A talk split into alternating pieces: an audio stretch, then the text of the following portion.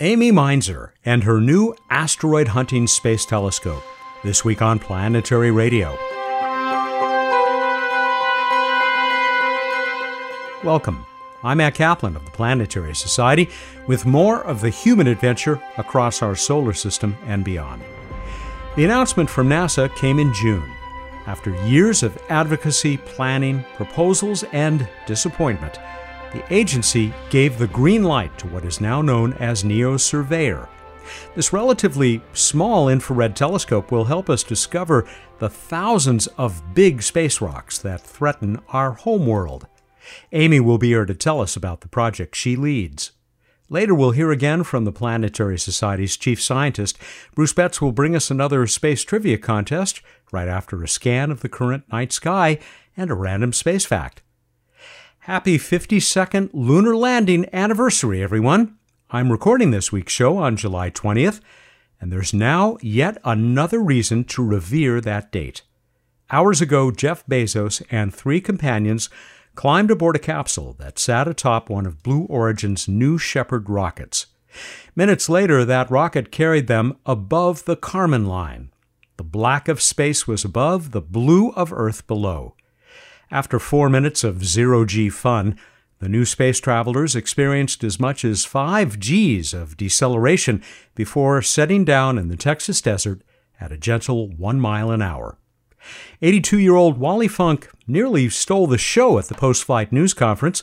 Wally was one of the Mercury 13, the group of women who trained as hard or harder than the famed Mercury 7. They were declared fully qualified for spaceflight and then saw their dreams crushed. Here's what Wally had to say after finally making it into space nearly 60 years later. Listen for the kiss on the cheek she shares with Jeff Bezos. Woo! I can't tell you. I had such a good instructor. He took us through everything that we were going to do. So when I went up this morning, the noise wasn't quite as bad, and we went right on up, and I saw darkness. I thought I was going to see the world, but we weren't quite high enough and I felt great. It, it, I felt like I was just laying down. I was just laying down, and I was going into space. And I want to thank you, sweetheart, because you made it possible for me. I've been waiting a long time to finally get it up there, and I've done a lot of astronaut training through the world, Russia, America, and I could always beat the guys on what they were doing because I was always stronger and I've always done everything on my own. And I didn't do dolls. I did outside stuff. and I and I flew airplanes. I over 19,000 some hours. I loved it. And I loved being here with all of you, your family, the, the four of us. It, we had a great time. It was it was That's wonderful. True. I want to go again fast. On the night before the flight, a CNN host asked Jeff Bezos the question all of us in the space game have gotten used to. Here's how it goes. With all the problems we need to solve here on Earth, many people wonder why money and time should be spent developing opportunities for paying customers to reach space they're largely right. We have to do both. You know, we have there we have lots of problems in the here and now on Earth, and we need to work on those. And we always need to look to the future. We've always done that as a as a species, as a civilization. We have to do both. And uh, what our job at Blue Origin is to do, and what this uh, space tourism mission is about, is having a mission where we can practice so much that we get really good at operational space travel, more like a commercial airliner and less like what you think of as traditional space travel. If we can do that, then we'll be building a road to space for the next generations to do amazing things there. And those amazing things will solve problems here on Earth. Blue Origin plans two more flights this year. As we did last week for Virgin Galactic, we offer our congratulations. There's more July 20th fun in the July 16 edition of the Downlink. We heard with great relief since our newsletter was issued that the Hubble Space Telescope has successfully transferred operations to a second computer, just as we heard it would from James Webb Space Telescope project manager Bill Ochs in the July 7 planetary radio. It's good to know our best eye on the universe is back in action. The U.S. House of Representatives has proposed a $25 billion budget for NASA in fiscal year 2022. That's a bit more than the Biden administration requested, and it includes money for Amy Mainzer's NEO Surveyor. Amy is a professor in the Lunar and Planetary Lab at the University of Arizona. The U of A tempted her away from NASA's Jet Propulsion Lab about two years ago. She remains the principal investigator for the NEOWISE mission, an aging space telescope that was repurposed in 2013 for near Earth object hunting. That was after the end of its first life as the Wide Field Infrared Survey Explorer, or WISE. As you'll hear, NASA has given NEOWISE a two year extension of its important work, but Amy has also spent years leading the effort to put a much more powerful asteroid hunter in space. What started as NEOCAM is now NEO Surveyor, and its approval by the space agency in June was a triumph for Amy, her mission team, and all of us who know how vital it will be for planetary defense. Amy joined me remotely a few days ago. Amy Mainzer, thank you so much for returning to Planetary Radio. Double congratulations are in order here.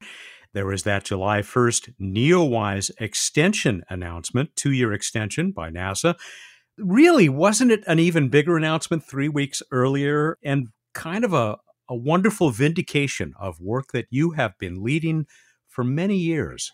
Yeah, thank you so much, Matt. Uh, we are just really delighted to have been able to advance to the next phase of our mission development, um, which we call Phase B or the preliminary design phase.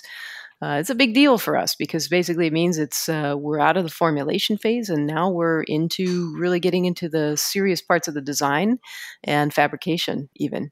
I'm going to ask you more about that in a few minutes, but I got to stick with this uh, initial topic and sort of the entire field of finding NEOs, characterizing them, planetary defense the road to this spacecraft, to this mission, Neo Surveyor, was, uh, I don't have to tell you, long and hard. At least it looked that way from the outside. Were there times when you wondered if if the effort was worth it? I mean, you were at this for years. Well, space is definitely a business for the very patient. I will say that. it's just and how? Yeah, it's just. I mean, it's it's just sort of the nature of the business that it takes a long time sometimes for space missions to to get going and pick up momentum and uh, eventually get you know get launched. But I think we've spent our time wisely. We've uh, really worked hard at trying to mature the technology that we required uh, which is in, in the infrared detectors. So these are the actual camera chips that allow the spacecraft to see the asteroids in the dark. So we've uh, we've not been wasting our time. I'd say we've really gone and spent a lot of effort into refining the technology so that now that we are finally in the development phase, we are ready to go. This is so much the message that I've heard from so many leaders of missions, principal investigators. Uh, in fact, just last week when I had the leads for the Veritas and Da Vinci missions on. Also, the long, hard road. It just seems to be the way the game is played. As you said, uh, patience is awfully important. I'm also thinking of uh, the work that my colleague Casey Dreyer has done. And Casey says hello, by the way. Terrific job of documenting how support for near Earth object research and planetary defense has skyrocketed in the last few years, which also seems to be a vindication of what so many of us including NASA's own Planetary Defense Coordination Office, have, have worked toward. Are, you have to be glad to see all of this. Yeah, I mean, you know, the way I look at it is, is that we, as an as a science community, need to do what we can to take care of the problems that fall within our domain. Uh, you know, our domain of expertise. And this is an area that, you know, it's one of the things that uh, we need to kind of cross off our list of worries. And the best way to do that, in my opinion, is just go look for the asteroids and do a pretty thorough job of it. Uh, and if we do that, we can pretty much retire the risk that there's something out there that we don't know about. So I think it's really good that uh, that this is getting the necessary attention. The amount of resources required are, are reasonable. You don't have to move a mountain in order to go find the mountains in space, but hmm. you do have to go do your homework, which I'm really glad to see we're going to try to do in a very thorough way. Yeah. There are lots of places to go to read about the mission. We have a terrific NEO Surveyor page at planetary.org. And there is a great uh, site hosted by the University of Arizona about the mission.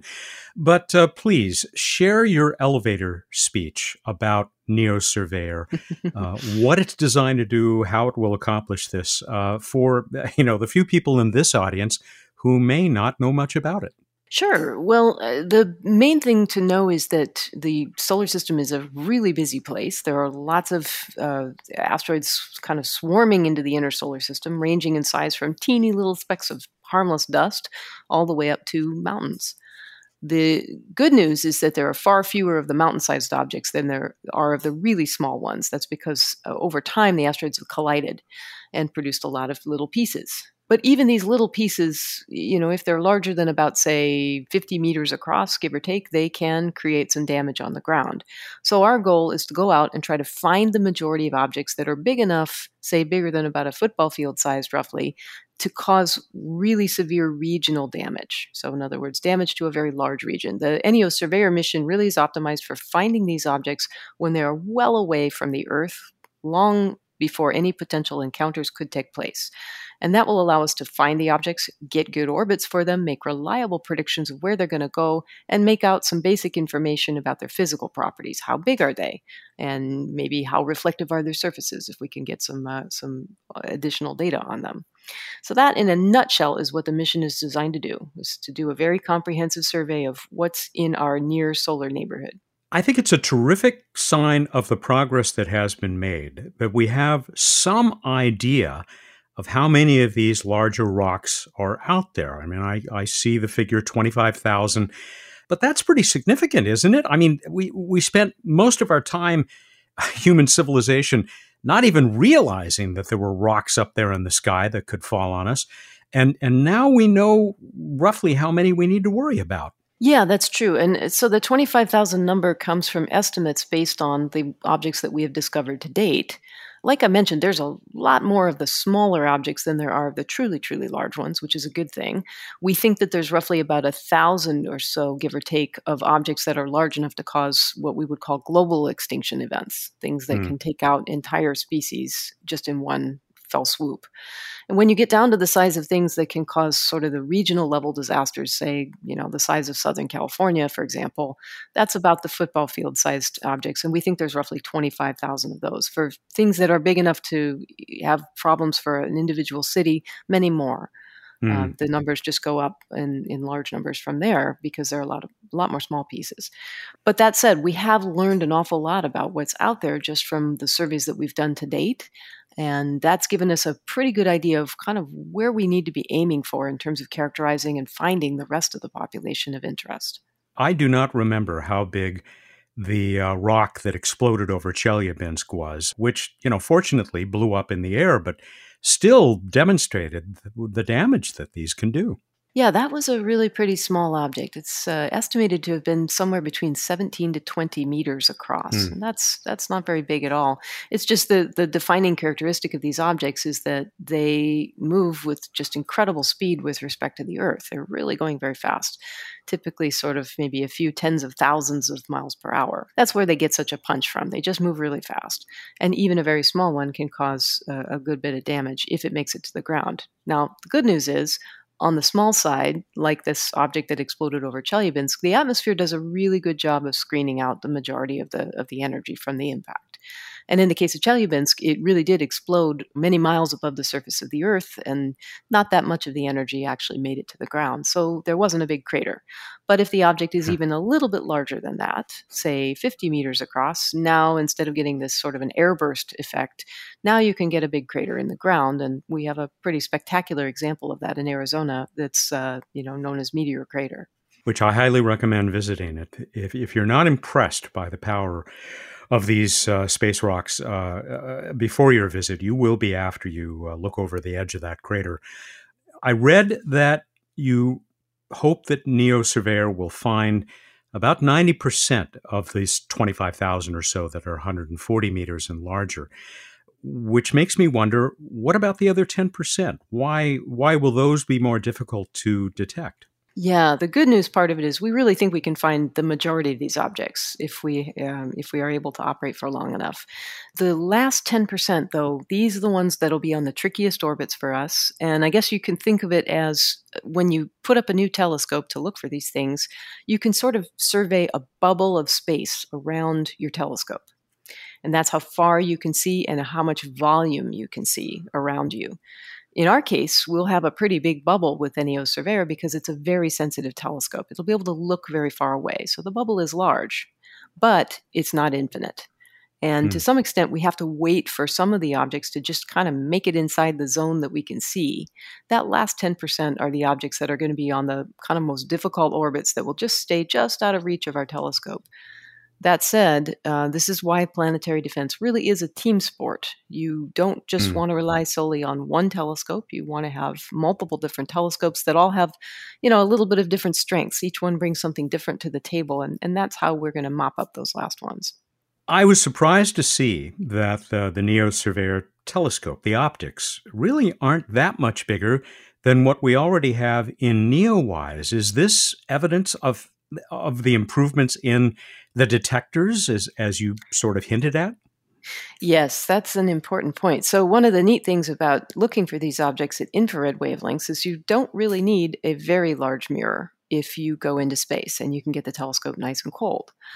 Uh, in this case, the mirror for the Surveyor mission is only a little bit bigger than that of the primary mirror for NEO-WISE, which is our existing space telescope that we have. Uh, that's doing its best, but you know is uh, not going to last a whole lot longer, and also really isn't optimized for the task. The reason that Surveyor is so much more sensitive is, um, despite the fact that the mirror is only a little bit bigger, it really does have a much larger focal plane, meaning the the camera chips. We just have a lot more of them. They're more sensitive uh, and it lets us cover more of the sky. Also, the other thing we're going to be doing a little differently is we'll be able to look over a much wider zone on the sky, and we can integrate for longer times. In other words, we can stare for longer periods of time than NEOWISE can.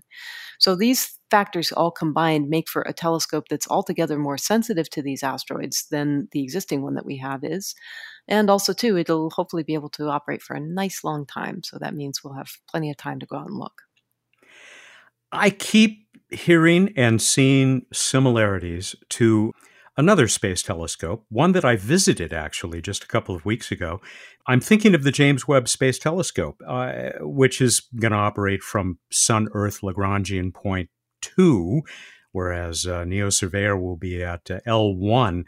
They'll both have the advantage of being in these choice neighborhoods, which we can also talk about, but uh, they're both infrared telescopes. And like the James Webb, uh, you're going to be able to do this work. You said the cold is important, but you don't have to bring along a whole bunch of refrigeration equipment or or cryogenics that you might run out of. Uh, how do you how are you able to maintain the cold you need uh, to detect these infrared sources that are still pretty cool?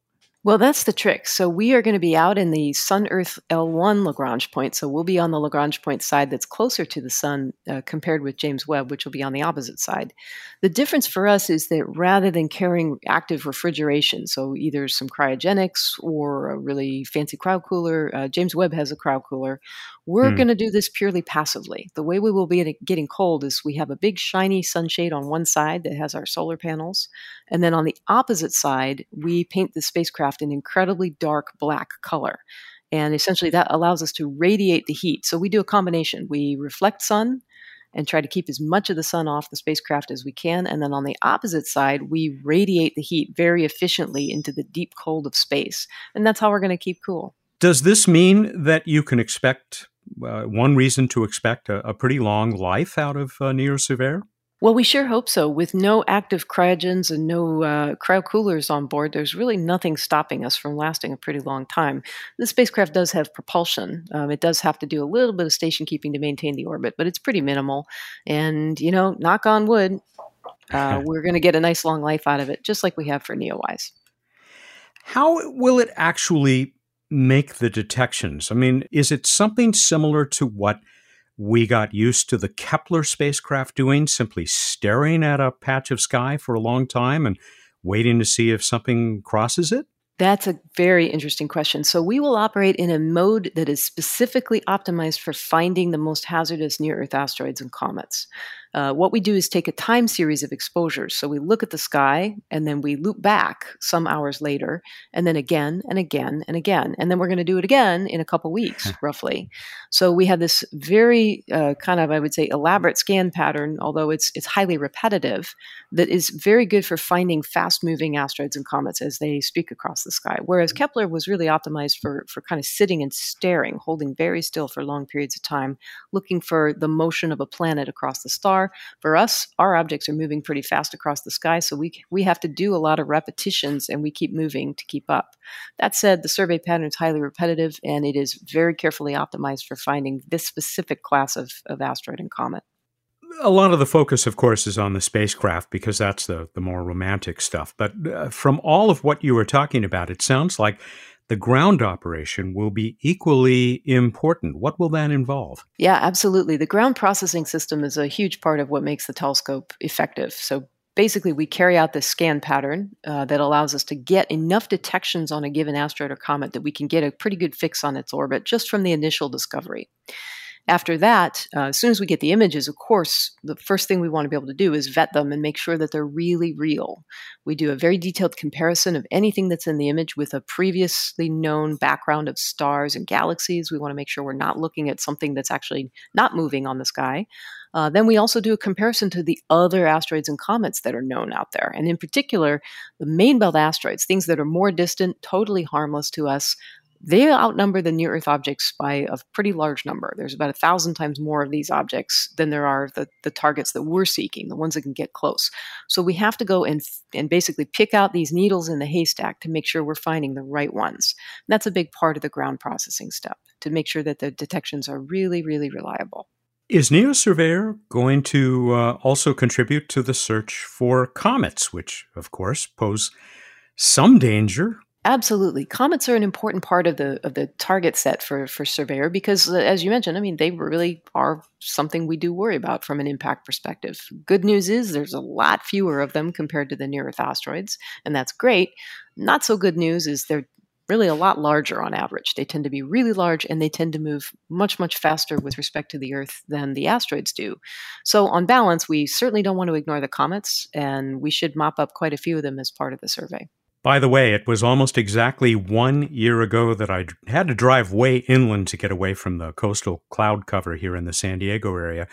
But I was rewarded by a beautiful view of uh, Comet Neowise, uh, which I think you also were enjoyed and we're pretty proud of. yeah, that was a really really fun find, especially coming at the time that it did with the pandemic. It was was really nice to have something to kind of remind us to go outside and look up and know that we are part of a bigger picture. It was really a beautiful comet and uh, the cool thing about it is, you know, we're used to discovering these objects and seeing them on our computer screens as tiny little dots. And mm. I have to say, it was really something to be able to get out and see it in the sky with my own eyes and know that other people were enjoying it too. That was really fun. I hope we find it, another one. it was it was thrilling. Yeah, I can't wait. I hope you find uh, one that uh, puts on at least that much of a show with uh, with NeoSurveyor. Talk about your team, beginning with your your former home, the the Jet Propulsion Lab. You have a lot of partners in NeoSurveyor. Yeah, I mean, as is typical for a lot of these projects, it's uh, it's really a, a multi-party effort. We have uh, we have partners from uh, the Jet Propulsion Lab, of course, the University of Arizona, uh, where I'm based at. Uh, we're doing work on the detectors. So basically, what we'll be doing is is selecting the detectors that we're actually going to fly on the spacecraft, and we got to sort through a great number of them to find the very best ones that we will pick and use to fly. Uh, we've also got industrial partners. Ball Aerospace will be contributing the spacecraft. So that's sort of the, the, the, main guts of the vehicle that has the communications antenna, the main spacecraft computer, all that good stuff, the power subsystem. Uh, the telescope is being built by JPL and will be integrated and delivered to uh, the payload integration shop, which is at Space Dynamics Lab in Utah. Hmm. And they have a lot of expertise in putting together and testing infrared imagers, just like this one. So we're really lucky to be partnered up with them. Uh, University of Rochester, I've been working with for years and years because they are the absolute pros at infrared detectors of this class going way back. So we've been working together for a long time. And of course, Teledyne actually manufactures the chips They are the company that makes the very best chips of this class in the whole world, and I think that's not a, a brag to say that they really are the best. So we've uh, we've had a great partnership with all these different groups for quite a long time now as we've matured our design and technology. You know, to be honest, I think a lot of what makes it so fun to work on projects like these is if you have a great team of people who you really like, uh, it just makes it not so much work as fun. So um, yeah, it's it's really a delight to get to work with everybody. Boy, that is also something that you share with a lot of other mission leaders that I that I talk to. To clarify, when you talk about the careful work being done to choose the detectors, I mean you know what company they're coming from. You're talking about evaluating each individual chip that will actually go into the telescope? Yeah, that's right. So, what we do is we make a whole bunch of these chips and we screen them. We basically look through them and we find the ones that have the very best characteristics, the least amount of noise, I mean, everybody's got a camera where you've got one pixel that just is just bad, you know, or if you look at a laptop or something, there's so always irritating. a bad pixel, yeah, or the screen is cracked or something, right?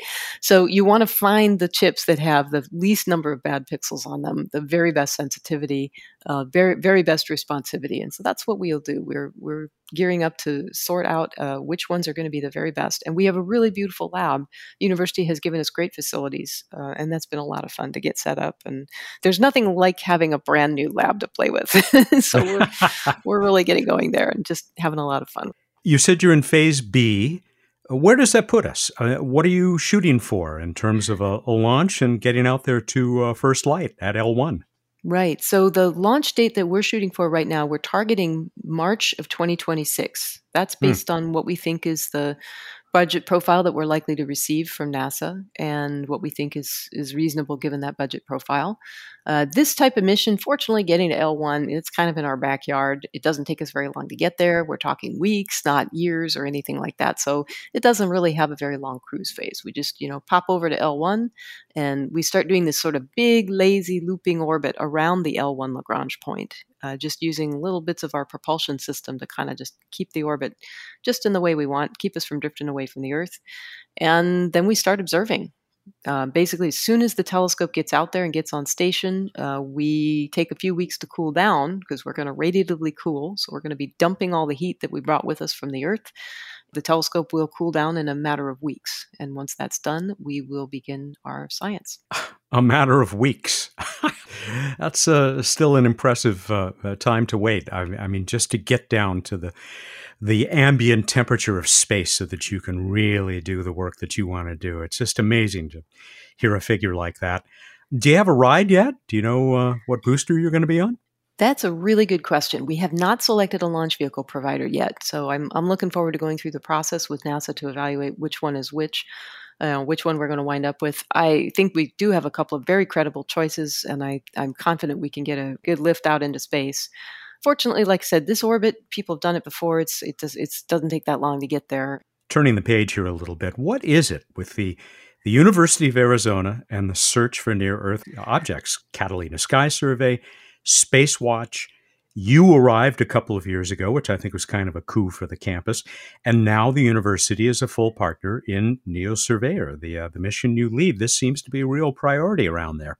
Yeah, well, this is one of the great things about U of A is uh, just the long tradition of doing this kind of work with asteroids. Of course, Arizona is known for its very clear, dark skies, and they are beautiful. If you haven't been to visit and do some stargazing, I highly recommend it. It really is gorgeous out in Arizona. The the thing about the campus is that the science uh, really is well aligned with work the university is already doing. You, you mentioned Catalina. About half of all the near Earth objects that we know of to date are discovered or have been discovered by the Catalina Sky Survey, which is operated in the mountains uh, just outside of Tucson. And of course, Spacewatch was one of the pioneering telescopes in surveying for near Earth objects, doing actually a dedicated survey for these things, not just so much discovering them serendipitously, serendipitously while doing other work. And of course, uh, the OSIRIS REx mission's been ongoing for a long time uh, at U of A, and they're bringing back a sample of a particular asteroid, the asteroid Bennu. So we're looking forward to that. For all of these reasons, I think it, it really made U of A a, a, really great place to go for this for this project. And uh, also, too, I'm just enjoying you know working with students and um, just being part of university life again. It's it's a lot of fun. I miss it. I spent 30 years in uh, on a university campus, and uh, I, I, don't regret leaving for the Planetary Society, but I sure miss that atmosphere and, and being with all of those uh, lively young people. and we love to follow OSIRIS REx, by the way. Speaking of these sky surveys, how will NEO Surveyor uh, complement the work that they are doing? I, I assume that the work kind of maybe the data flow will flow both ways. How is that going to work? This is a really team intensive activity, planetary defense. And it, it really helps that we have multiple telescopes that, that kind of occupy multiple parts of phase space, if you will. Uh, for the surveyor mission, we'll be looking in the regions near the sun on the sky, so we'll cover that volume of space. And we're looking using infrared wavelengths, so we're sensing the heat emitted by the asteroids and comets as opposed to the sunlight that bounces off the surfaces. Now, the nice thing is if you have ground based telescopes like Catalina, and you've got the Pan-STARRS survey, uh, the upcoming Rubin Observatory, you know, mm. these telescopes are operating using visible to, in some cases, near infrared wavelengths. And when we can combine visible wavelength data for asteroids with infrared data, now we can actually calculate a whole other range of parameters that we couldn't do before. From the infrared data, we get the sizes of the objects, but if we can combine it with visible light data, we can now calculate surface reflectivity. And that gives us a little bit of a clue as to what the objects might be made out of. It's sort of a proxy for the composition. If we have uh, complementary surveys looking at different places on the sky, we can kind of get different classes of orbital elements. In other words, some objects have different orbits from one another, and some telescopes are a little better at finding different types. So that's great. And of course, the more eyes on the sky, the better. We get better orbits, and we are more effective at putting together what I would call partial detections. In other words, one survey may see a few detections of an object, but not quite enough to really reliably identify it, and another can contribute the rest of the observations. So, lots of reasons to, to use multiple telescopes. Composition is kind of a big deal, isn't it? Fluff balls versus giant pieces of nickel and iron? Absolutely. One of the interesting things we've learned from the OSIRIS REx mission, as well as uh, the Hayabusa 2 mission, is that some of these objects are rubble piles. They seem to be mm. loosely held together, kind of almost a ball of gravel, you could sort of think of it. And that's going to be very different in terms of how you might deflect such an object than, say, something that is more of a solid slab of metal that's kind of what is interesting to me about these objects is that the influence of, of microgravity of you know of the space environment there's a whole host of different types of objects out there with different compositions different porosities different internal structure and different internal strengths and we need to be able to look at all of these different things if we ever find something that's headed our way you want to say something about the contributions of uh, amateur, or maybe I should say the so-called amateur astronomers? Yeah, I would say uh, these are the the unpaid professionals, if you will, of the of the asteroid world. We really rely heavily on them. Uh, these are folks who are incredibly skilled observers and, and, very talented astronomers. They help us in a wide range of ways. Uh, not the least of which is making sure that the objects don't get lost. You would think, you know, with the telescopes we have now, that uh, we would always be able to find any asteroid anytime we want. Unfortunately, that is just not the case a lot of times we see the objects, and if we can't get additional detections of them from ground based observers, we cannot reliably locate the objects again. This is where having a lot of friends in many different places really comes in handy. and I can't tell you how many times with NEOWISE we've really scrambled and called folks in New Zealand in England, all over the place, uh, just looking for additional observations wherever we can find them that's been an important role for for the non-paid professional community as well as uh, additional things like looking at the light curves of the objects in other words how does the object rotate that tells us whether or not the object is likely to be elongated or more spherical also important for figuring out its true nature so there's a whole host of things that uh, that it's really great to have a community of folks who look at the objects for. It, tells us a lot about them, make sure we don't lose them, and just about their very basic physical properties in nature. Well, thank you for that. We're always fishing for compliments for those, uh, as you call them, unpaid professionals like our our Shoemaker Neo uh, grant winners. You're going to launch, you hope, in 2026 and start looking for these. Uh, where would you hope we will be, maybe 10 years later? Well, my fondest hope for the observatory is that we find a whole bunch of asteroids and comets, and we find out that none of them are going to get close to us anytime soon. That Amen. would be the very best result. I will be very happy if that's the result, actually. Before we wrap up here, give us a status report on NEOWISE, uh, which is um, kind of a senior citizen up there. it really is. I have to say, I am I am surprised beyond all measure at how long this telescope has lasted. Uh, it really was only supposed to last for six months plus a one orbit in our in orbit checkout phase, and that was uh, well, that was in 2010 that that all happened. So it's been a really long time since the spacecraft has launched, and and we, have been very very fortunate that it's lasted as long as it has. It really was not supposed to. The sun has had a lot to do with that. Surprisingly, it turns out that solar activity has a significant impact on how much drag forces uh, the atmosphere in the in the upper layers, uh, right around 500 kilometers, how much force that can exert on a spacecraft like NEOWISE. In this case, the sun's been really quiet the last few years, and that has meant that there's been decreased drag force on this telescope, uh, which meant, has meant that the orbit has not decayed as fast as we thought it would initially. So that's the good news. It's really taught us a lot about the near Earth asteroids, just in terms of their numbers, uh, the reflection or the ratio of bright to dark objects. In other words, uh, how many of these dark objects are out there in the population. It's taught us about that. And of course, it's done a pretty good job of helping to fill in the knowledge that we have of the objects that are darker and therefore more difficult to detect if you're looking for them with a reflected light telescope. Uh, so it's it's really been the little spacecraft that could, and uh, we hope we can get a little more time out of it. Uh, we have just been granted a two year mission extension, which is just yeah. really wonderful. And uh, we hope that the sun stays nice and quiet. Hopefully it will, but that's hard to predict. Great statement of confidence. And we have that same hope, by the way, because uh, our light sail, which is uh, just a, about the same kind of orbit or height anyway uh, above the Earth that uh, NEOWISE is, has also benefited from that relatively quiet sun.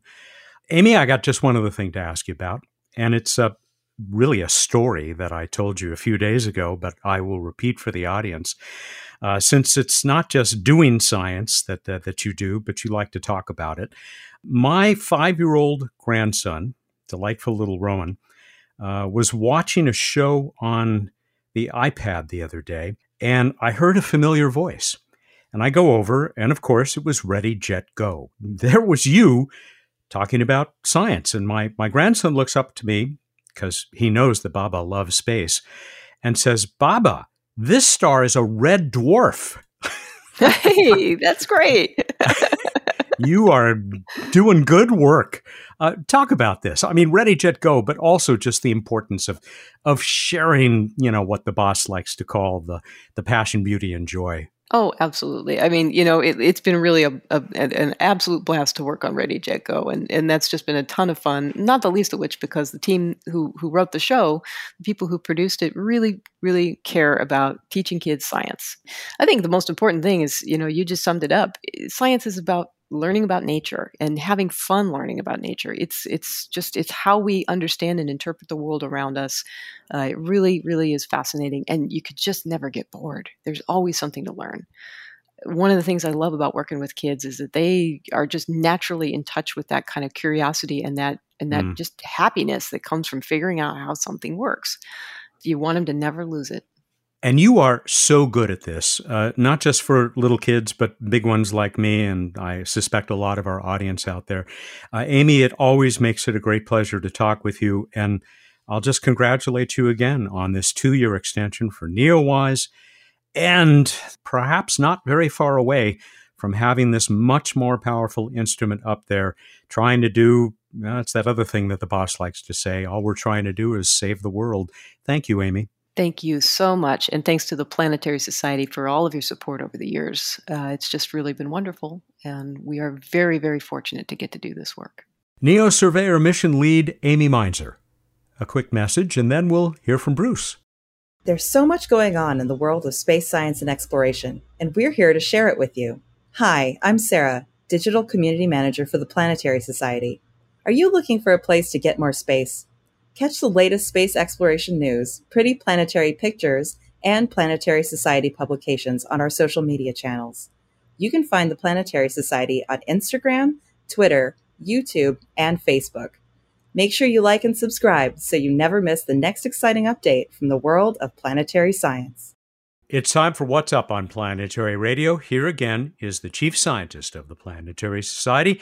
That is Bruce Betts. Do you remember that funny random space fact that you provided us uh, JWST could detect bumblebees' thermal signatures on the moon? Uh, yes, it was a couple weeks ago.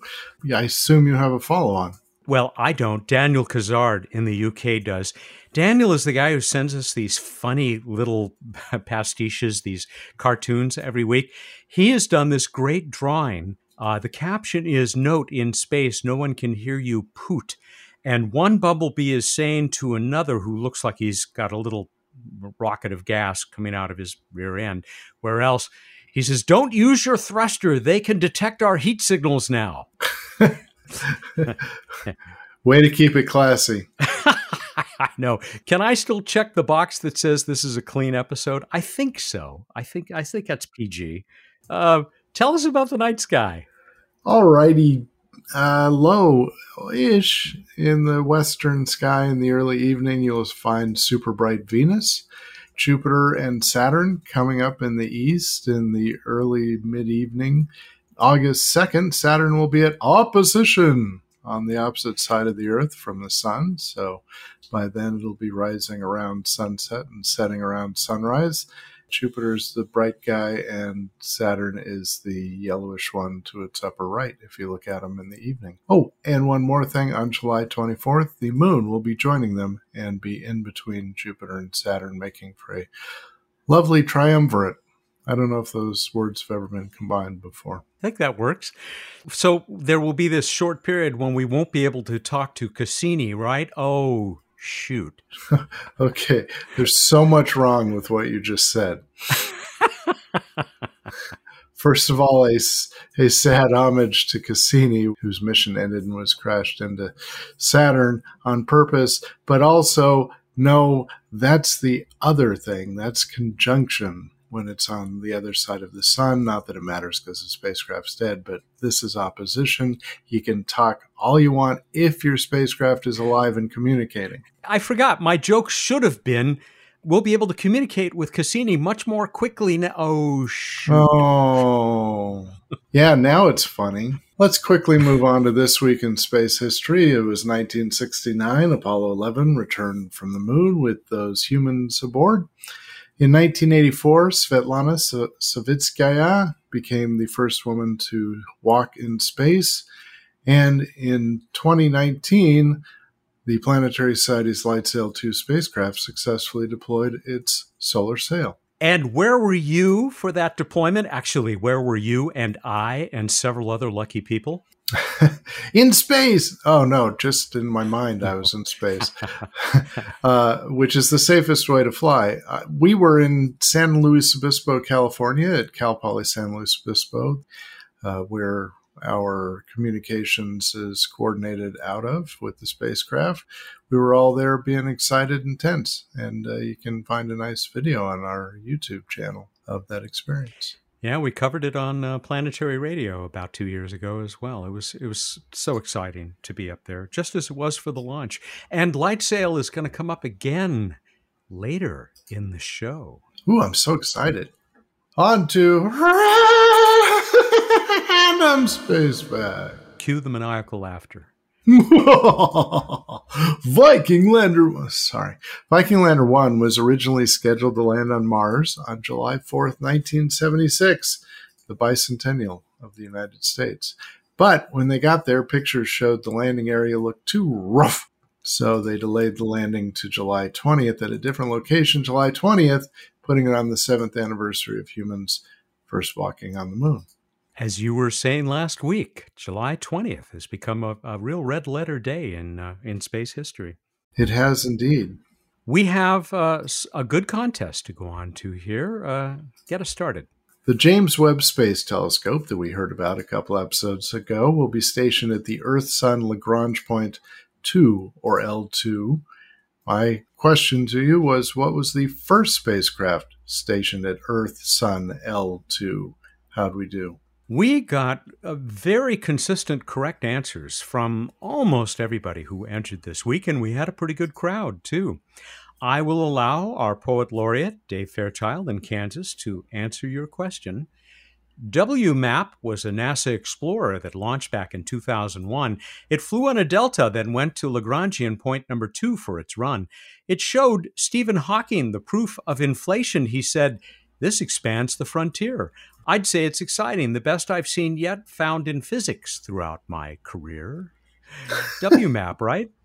WMAP, the Wilkinson Microwave Anisotropy Probe taught us all sorts of stuff about the origins of the universe and the timing of it and, and the like. And they were the first to hang out at Earth Sun L2, which, as a reminder, is on the anti sun side of the Earth from the sun and is a relatively stable gravitational point. So you don't have to use a lot of fuel to hang out there and you get away from all the interference of the Earth and the moon. And this is doubly relevant since we were just talking to uh, Amy Mainzer about hanging out at L1, the uh, Sun Earth uh, Lagrangian point one. So that puts you towards the sun, and L2 puts you away from the sun. Here's our winner.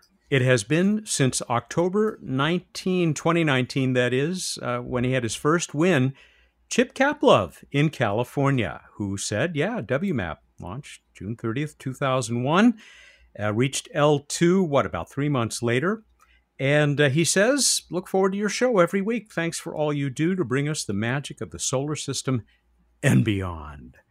Uh, congratulations, Chip. You have won yourself a gorgeous planetary radio t shirt, which we will be um, offering uh, once again in, in just moments on our new contest. I have some other stuff, of course. Laura Dodd in California says there are only two L2 spacecraft currently operating. Four more are planned to arrive in the next 10 or so years. One of those, of course, the JWST. Daniel Sorkin in New York said that uh, WMAP was later moved to a heliocentric orbit to avoid posing a hazard to future missions. We don't want it to get too crowded up there, those, uh, those Lagrangian points, right? Harry Rao asks a question that only you could answer, Bruce. Uh, Harry is in Texas. Is it about my childhood? No, no, but uh, I, I will save those. Could we position light sail at any of the Lagrangian points? And if we did that, would it be stable? You cannot position light sail 2 itself because we can't get out of low Earth orbit where drag pulls us down, but you can position a solar sail spacecraft. And in fact, one of the uses that's been proposed for solar sails is to put them at the Earth Sun L1, so where Amy Mainzer was talking about, so that you, and actually instead of going to L1 where you, you can put normal spacecraft, you can go closer to the sun than L1 and give more warning of solar storms that are coming because you can use the solar sail to balance the forces and be in a place that otherwise would not be stable. Harry, great answer, huh? Thanks for asking. And uh, Bruce, with that, we're ready to go on to a new contest. Name all the people who have flown longer than one year, so longer than 365 days, uh, who have flown longer than one year in space on on single missions, so that the people who have ah. spent more than a year in space at one time. Go to planetary.org slash radio contest.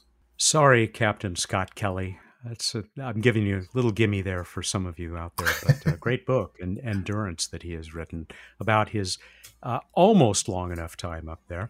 You have until the 28th, that'd be July 28 at 8 a.m. Pacific time to get us the answer for this one. And like I said, win yourself a planetary radio t-shirt. Okay, everybody, uh, let's go out there, look up in the night sky, and think about mingling with fish in space. Thank you and good night. Uh, okay, bumblebees first. Now, fish. Why are there fish on the ISS? I can neither confirm nor deny. okay, somebody alert Kilgore Trout, please. Uh, that's Bruce Betts. He's the chief scientist of the Planetary Society who joins us every week here for What's Up. Planetary Radio is produced by the Planetary Society in Pasadena, California, and is made possible by its members who are all defenders of Earth. You won't get a superhero costume if you join them, but the work is no less rewarding. Learn more at planetary.org/join. Thank you for those ratings and reviews in Apple Podcasts. Mark Hilverda and Jason Davis are Our associate producers, Josh Doyle, composed our theme, which is arranged and performed by Peter Schlosser. Ad Astra.